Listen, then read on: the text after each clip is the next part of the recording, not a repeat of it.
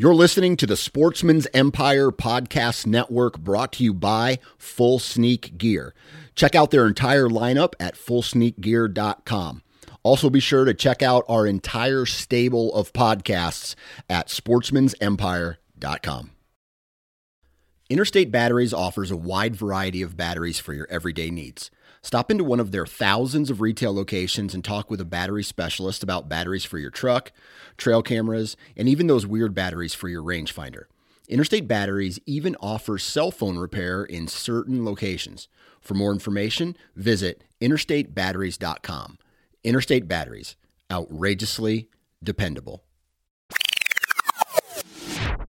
Welcome to the Nine Finger Chronicles Hunting Podcast. I'm your host, Dan Johnson, and I can't believe that 2024 marks 10 years of podcasting. Over the last decade, I have had the pleasure of talking with hundreds upon hundreds of passionate outdoors men and women who share the same excitement for hunting as I do. Whether you hunt public lands or private property, shoot traditional archery equipment or high powered rifles, we all have one thing in common and that's our love for the great outdoors. This year, I plan on continuing that tradition and bringing educational and entertaining content to your ears.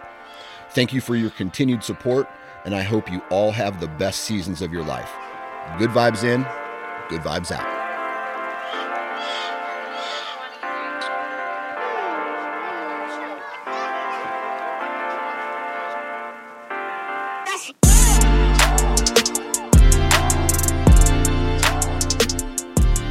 What's up, everybody? Welcome to another episode of the Nine Finger Chronicles podcast as we continue this no foreplay series. And we're getting right into it today with Troy Pottenger. Now, if you don't know Troy, Troy hunts pressured deer herds, right? Whether that's human pressure, whether that's apex predator pressure like grizzly bears, wolves, mountain lions, bobcats he hunts in that, that environment out in northern Idaho, and he runs into really good deer every single year. But he's got a certain way of doing it because of the pressure that he ends up running into every year, whether that's human pressure or predator pressure. And so I thought it would it would be really interesting for him to come on and talk about his experience hunting pressured whitetails in that environment and then comparing it to some of the other environments that he hunts in most recently Ohio of how he attacks the, the pressured, I guess you would call it mature whitetails who have been pressured or have consistent amounts of pressure put on them throughout a, a given year. And so it's a real quick to the point episode, like all of these foreplay episodes are, no foreplay episodes are. And so uh, I just want to say thank you for taking time out of your day to hop on and uh, listen. If if you could, if you guys could do me a favor, go and uh, and leave me a five star review on iTunes, on uh, Spotify, wherever you download. Let everybody know that this is a badass podcast. Um, and then also make sure you guys are following the Nine Finger Chronicles and uh, Sportsman's Empire and Full Sneak Gear on the social media platforms as well. So I, would really appreciate that. Before we get into today's episode, though, we're going to do a uh, quick commercial break. It's going to be real quick, no foreplay style. And that is if you're looking for a, a saddle or saddle hunting accessories, go check out Tethered. Uh, they have some new gear that has just launched via the ATA show, so go check out that. WaspArchery.com if you're looking for, in my opinion, uh, one of the best broadheads on the market. Go check out WaspArchery.com. Discount codes NFC20 for 20% off and uh, most of their heads are made in America. Vortex Optics, that's a no brainer, right? Uh, by now, if you're in the hunting space and you follow hunting content, you should know about Vortex Optics and how superior they are compared to a lot of the other brands on the market. Uh, VortexOptics.com, go take a look at that. Uh, Code Blue Scents Uh, these guys have scent free sprays, they have real and synthetic deer urine, they have uh, the Rope-A-Dope preorbital gland system that I'm a huge fan of. They also have a discount code NFC20 for 20% off. Uh, CodeBlueScents.com. The Woodman's Pal. If you're looking for a very durable, very tough, very well built habitat tool, it's similar to a machete. Chopping branches, chopping weeds, uh, hacking dirt and rocks, and you know whatever the case may be. Uh, this tool is perfect for your truck or your pack. So go check out woodmanspal.com. And then next on the list is Huntworth. In my opinion, Huntworth has some of, if not the best layering systems a layering system for hunting camo, hunting clothing on the market, and it's more affordable than what I guess you, if you're going to compare it to the elite brands. So go check out huntworthgear.com. Uh, check out all of these brands, uh, and if you do, do, decide to buy, let them know that uh, you heard this commercial and that way they can justify continuing to spend money on me. So I really appreciate that. Uh, Tethered Wasp, Vortex, Code Blue, Woodman's Pal, Huntworth, of course, my new brand, fullsneakgear.com. Please go out and support the companies that support this podcast. And last but not least, no, there is no last but not least. I do that at the end. Anyway, let's get into today's No Foreplay episode with Troy Pottenger. Three, two, one. All right, everybody, welcome to another episode of No Foreplay. And today I'm joined by Troy Pottenger. And I wanted to bring him on today to talk about deer behavior because he has he hunts in some different environments in the course of his career his hunting career he has hunted a whole bunch of different environments for white-tailed deer and so i want to kick off a very high level question for you, Troy, and that is: Are there are there any similarities in deer behavior in all of the environments that you've hunted? Do they do do they always do a certain thing, or do they not always do a certain thing? I'll, I'll let you take it from here. Yes, Dan. To answer your question, I I think the key denominator is pressure. So I've hunted all over, and of course, for your listeners, I live in the Northwest, so I hunt Idaho, Washington public land every year.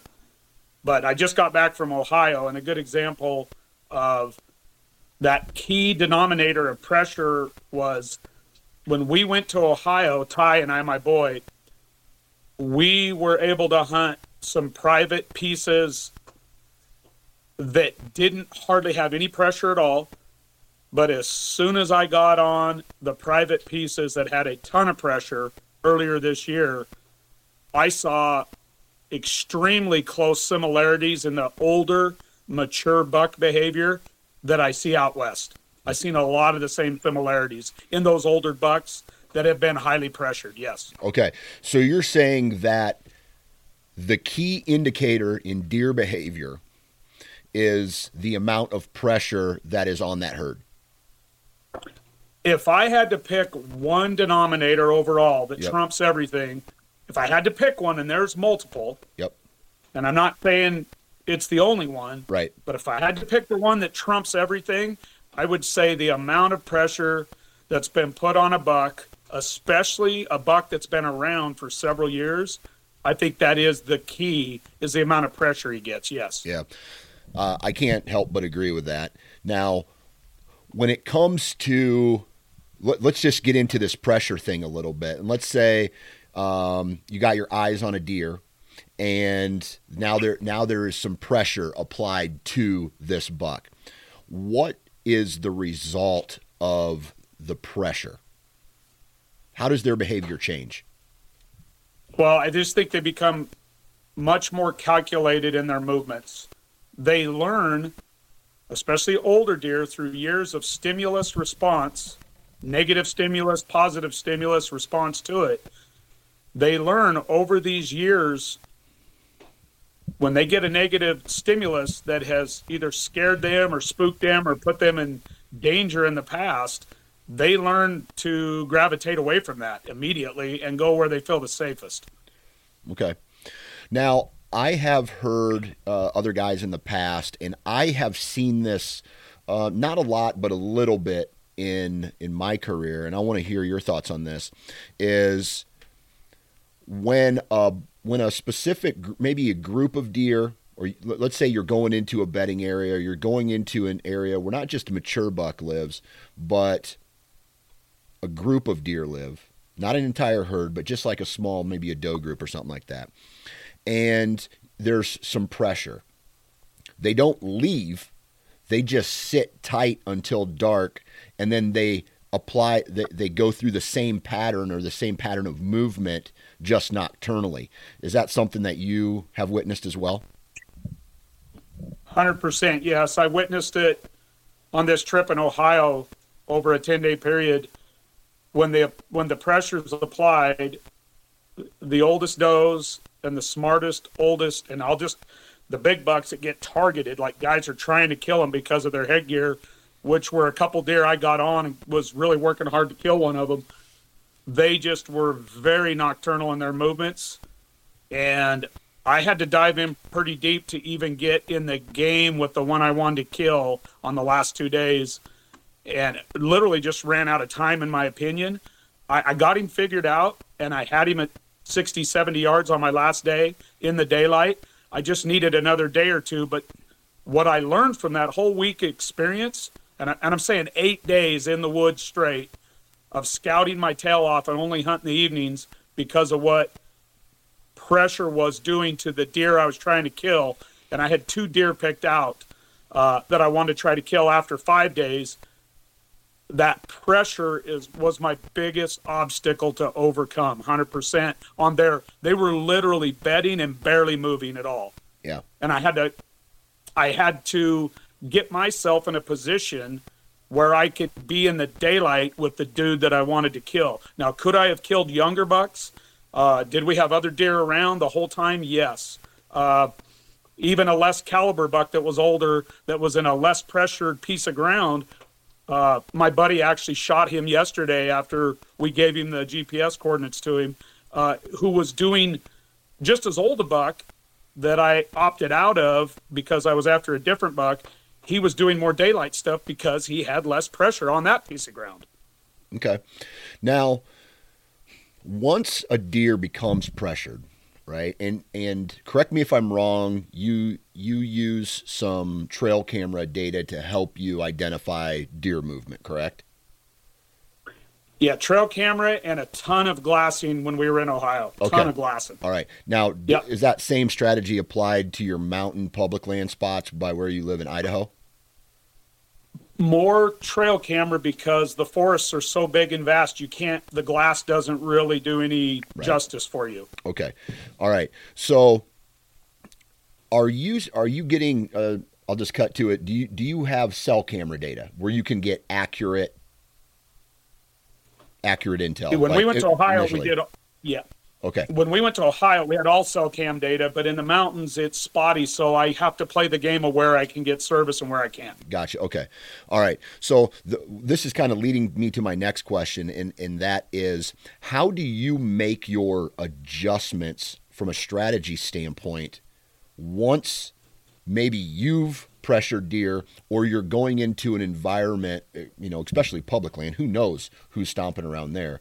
How do you make your strategy right. changes once you've identified that deer have made an adjustment to their movement based off of pressure? I always try to move with them or try to get a step ahead of them of where I believe they're going to move to where there's less pressure. Okay. A lot of that out in the west, yes. Okay. All right. And I try to pick them up, Dan, at locations I believe they would move to. A lot of it's based on terrain. A lot of it's based on my scouting. A lot of it's just based on doing this for 30 plus years of where I think they might bail to. Yes. Yeah. I call them hideouts that they go to.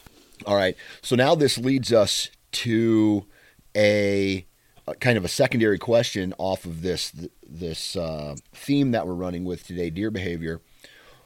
What do and where do big bucks go? Like, what do big bucks do, and where do they go once they've been either bumped? Like for me, I I have I I kind of live and die by this theory I've made up where it's I call it a soft bump and then a hard bump. A hard bump is me walking into a bedding area. A buck is downwind of me. He smells me, he sees me, he hears me, he's gone, right? And then we have a soft bump where I drive my truck up to the field edge and I check a trail camera and maybe I bump him out of his bed because he's close, but it's just a truck running. He's used to the uh, farm equipment, things like that. And so that yep. he rebounds back to a natural movement fairly quickly, if not same day. And so the, uh, I want to know what you feel or what you've witnessed in the past big bucks do and where they go once they've been pressured. When you need mealtime inspiration, it's worth shopping Kroger, where you'll find over 30,000 mouthwatering choices that excite your inner foodie. And no matter what tasty choice you make, you'll enjoy our everyday low prices, plus extra ways to save, like digital coupons worth over $600 each week. You can also save up to $1 off per gallon at the pump with fuel points. More savings and more inspiring flavors make shopping Kroger worth it every time. Kroger, fresh for everyone. Fuel restrictions apply. Yeah, and I think you do a really good job of breaking that down. There is a soft bump and a hard bump for sure, and kind of an in between. The big bucks that get hard bumped in my country, it's either a wolf, a lion, or me mm-hmm. screwing something up, um, or a predator. Midwest, like in Ohio, the the hard bump would have been like day one. Ty and I did not care about hard bumping a bunch of deer off an 85 acre piece with a big ridge. We got them out of their beds um, but we still broke it down. Oh, that they saw us, but they didn't smell us, or they smelled us, but they didn't lay eyes on us. They definitely heard us on all of them. So we were taking all those factors of bumping into the equation. And in my opinion, when you bump up to that five year old age buck, everywhere I've been in my life, out of state, in state, doesn't matter. When you get to that five and six year old deer that have so much veteran uh, experience under their belt, so to speak. Hard bumps on those deer in the big country, big West country out here, they might move two to three miles mm-hmm. because they have the country. Dan, they have unlimited country to move in. Go to the Midwest or back in Ohio, like we were, limited ground, limited big blocks of timber to move to. We saw those deer reload even on a hard bump more than we see out west. Mm-hmm. They would reload, might take them three or four days to get them back where we initially did a hard bump. Soft bumps, we were on the e bikes. We purposely rode our e bikes in and parked in the timber in, in Ohio. Uh, kept our profile of our body down on the handlebars so they just think it's a chunk of farm equipment. They don't think it's a human hiking in. We noticed that those soft bumps hardly even affected the deer yeah. when we did all those little things. Yeah. Okay. And so in in Ohio, you don't have grizzly bears, you don't have wolves, all right? You don't have you're you're probably not dealing with I'm sure there are, but as many predators that you have up up there. Do you feel that the term pressure changes with the kind and amount of pressure because here's here's what my gut is telling me, and I want you to tell maybe maybe you're right or wrong, you know. Uh, and there's a whole bunch of layers to this uh, to this onion that we that we could go through. But if a deer is used used to used to be being attacked by or uh, grizzly bears or wolves or chased down by mountain lions, they it's almost like they have a backup plan where if something like all of a sudden a pack of wolves came through a farm in Iowa, the deer had never seen them before. They don't know how to react to them. Do you think that that that there's certain types of pressure that is weighted more than other types of pressure? Absolutely. Response stimulus to death, near death experiences, possibly weekly. Yeah. Especially in the winter versus non near death experiences, maybe, or most of the time, and maybe one or two near death experiences the whole year for deer that don't have the apex predators. So yes, Yeah, okay. there are different big time different layers and responses to extreme pressure. I've got bucks that literally get shredded by mountain lions across their chest and back, and they get away. They get their ears bit off. Um, you can't tell me that that doesn't scare the living hell out of them to the point where when I speak about these mountain deer and hunting them, when I say they're crackheads, they walk around their entire life on eggshells when they get older. Yeah. Rarely do you catch them feeling at, at ease. Rarely do Yeah. you see them at ease. Jump to where I just came from in Ohio. The biggest threat to the big Ohio bucks, the two that I really wanted to try to kill, and the one that I was actually in the game with at the very end. The biggest threat to him is me, a hunter, possibly a bunch of coyotes if he was sick, and that would be it. Yeah. It's Or amazing. a car, or yeah. getting hit by a car. Yeah, it it's absolutely amazing the deer behavior on pressured versus non-pressured, or uh, the the third thing that we haven't talked about yet is conditioned deer. Okay, so like urban deer who are used to humans all the time, and you can walk right up to them, and you know, in some of these environments, or uh, the the one farm that I've been on is uh, it's a big, highly.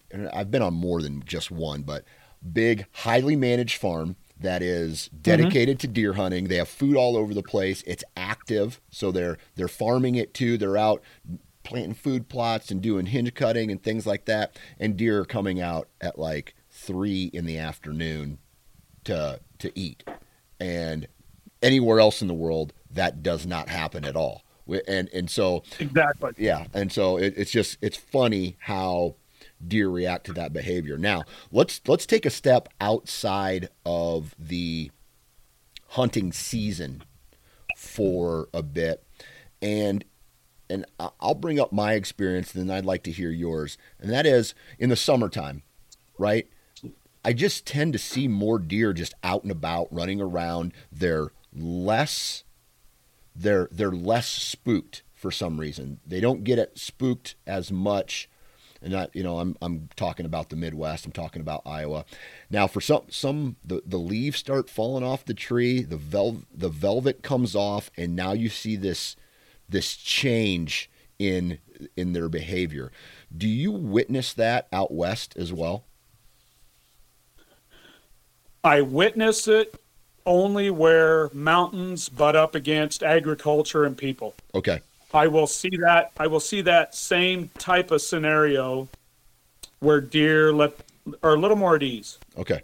But when I, but Dan, as soon as I go to the big and I call it back country, mm-hmm. no ag, no cities, no towns, 10, 20, 30 miles in, at least, at least 10 miles from a little town, maybe down on a river somewhere.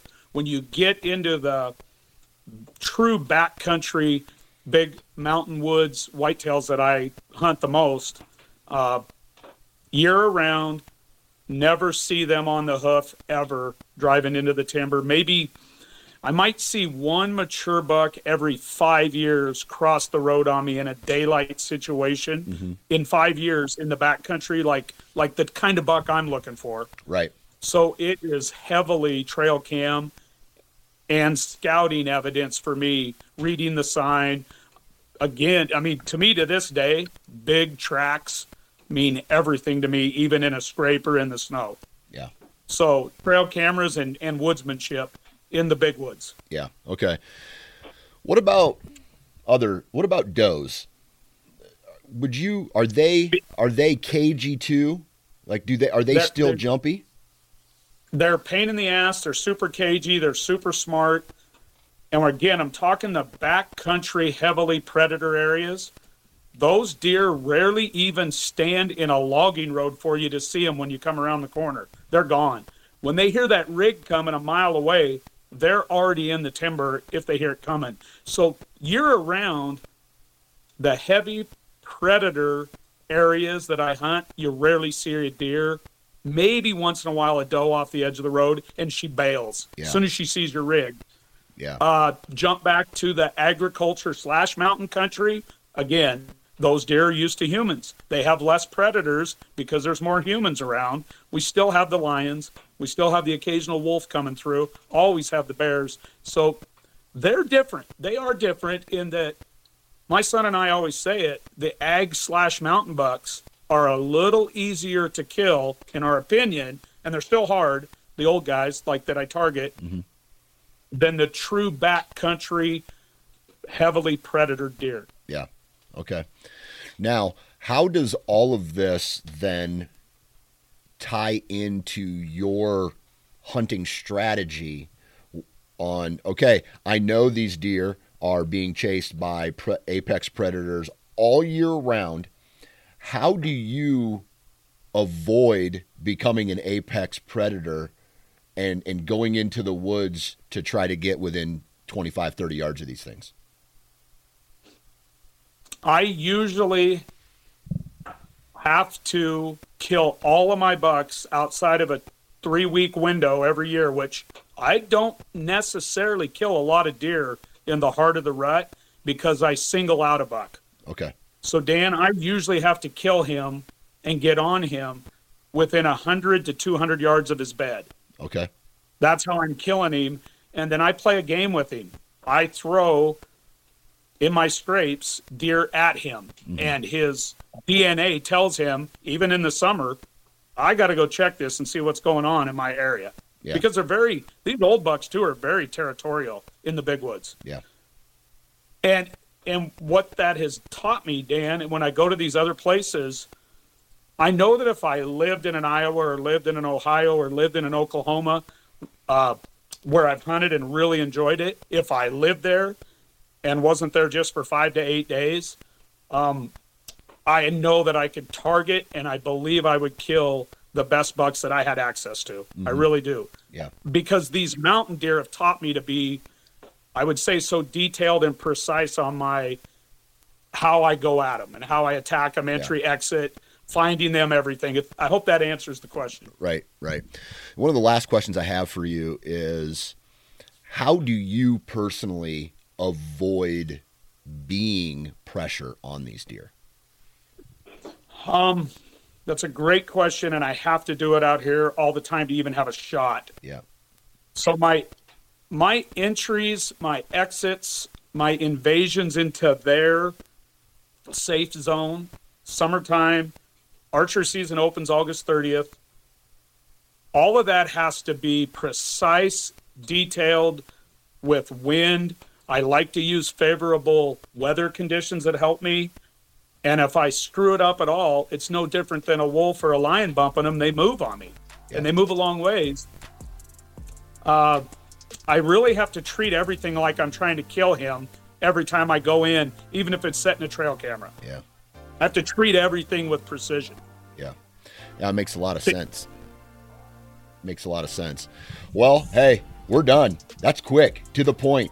Uh, and so, Tr- Troy, man, I really appreciate you taking time out of your day to hop on and talk about pressure and deer behavior with us. And uh, I look forward to chatting with you again, man. All right. Uh, thanks for having me, Dan.